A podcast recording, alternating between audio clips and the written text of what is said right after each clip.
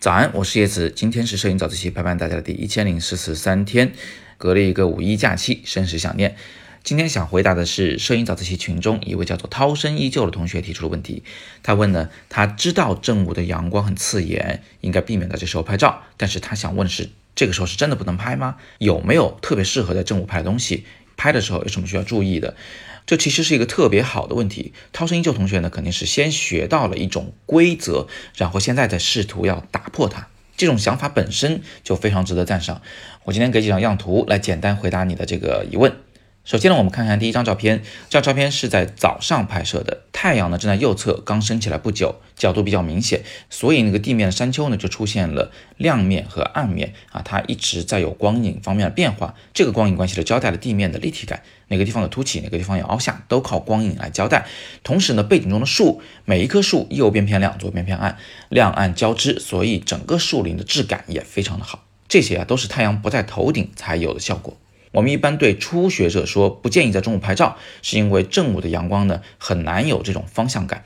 你想啊，太阳如果在天边升起来不久，或者是即将要落下，那么我们就可以通过改变我们的拍摄角度，来用到顺光、侧光、逆光，什么方向的光都有了，立体感很强，质感很强。但是如果太阳在头顶呢，就会有一系列的问题，比如说地面事物缺乏立体感。我们来看看第二张照片，你看这个水泥地，还有那些石子儿，它本来应该是立体感很强的事物，但是现在因为太阳当头照，所以呢光影关系不明显，质感不强。但是你们可以看一下竖着的这堵蓝墙，它的立体感变得非常强了。因为阳光从天空来，而它的立体感呢，又正好是上下方向上的。你看每一个斜坡朝上的部分很亮，朝下的部分呢处在阴影中，从上往下明暗交织，立体感就变得非常强了。这也就是说，如果我们要拍一堵斑驳的墙，要拍一个斑驳的门，想要交代它的立体感和质感的话，你就应该选用正午拍照。那么我们再看看第三张照片。这张照片也是正午拍的，你会发现地面几乎所有的事物都没有了立体感。但也正是因为这一点，这幅照片呢就很像一幅画，它很像是拿着颜料在纸上平涂出来的一个装饰画。这也就是说，立体感并不是一张好照片的必备要素。如果我们在正午拍照，画面没有任何立体感，它可能会变成一个更像画的照片。那当然了，我们都知道正午的阳光射到人脸上呢不是很好看，一来表情不好，眼睛会眯着；二来呢脸上会有很多影子，五官就会变得不明显了。面部结构也可能会变得过于复杂，所以正午拍人啊，我们肯定会尽量的避免阳光射到人的脸上。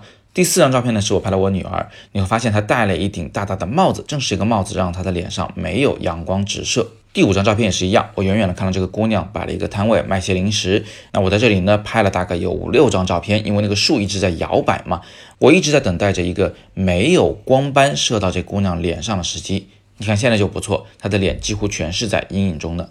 最后一张照片也是如此。我们在城市里去拍一个漂亮姑娘的时候，也经常会用这样的方法，就是让人物躲到建筑的阴影中去拍照，哪怕只有一小块的影子，只要能罩住那个人物就可以了。这个时候，人物脸上的光呢，依然会像阴天一样，非常的柔顺自然，而且人物暖色的皮肤还正好会和天空的蓝色、影子的蓝色相互呼应，形成漂亮的冷暖对比。最后，我想提醒大家，正午的光影效果啊，其实是非常有夏天的感觉的。你们可以翻回来再看到我的女儿那张照片，你会发现右上角的树的颜色非常深，但沙滩非常亮。这种极端的明暗对比，会让看照片的人也能感受到那种烈日的氛围。而且远处的海的颜色，你看看，它是青色的，而不是蓝色的，这也是正午才有的海的颜色。因为阳光一直射到了海水底下的那个沙滩，那个黄色。和海水本身的蓝色交织在一起，所以变成一种绿色、青色和蓝色调。与之类似的，摆摊那个小姑娘的照片，也正是因为这些斑驳的树的光影，才有了这种热带地区独有的气氛。那么最后，让我们做个总结。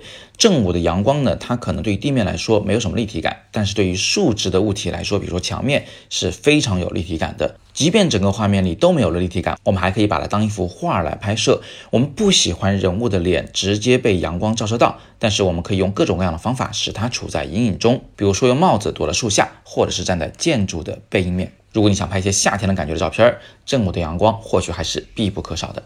最后，我给大家留个思考题：正午的阳光真的是没有任何角度的吗？它真的就在我们的头顶吗？那如果不是的话，什么时候的正午阳光的角度会更大呢？请你们在底部的留言区给我答案。小提示在今天的第二张照片里。好，那今天我们就聊这么多。更多摄影好课，请见阅读原文。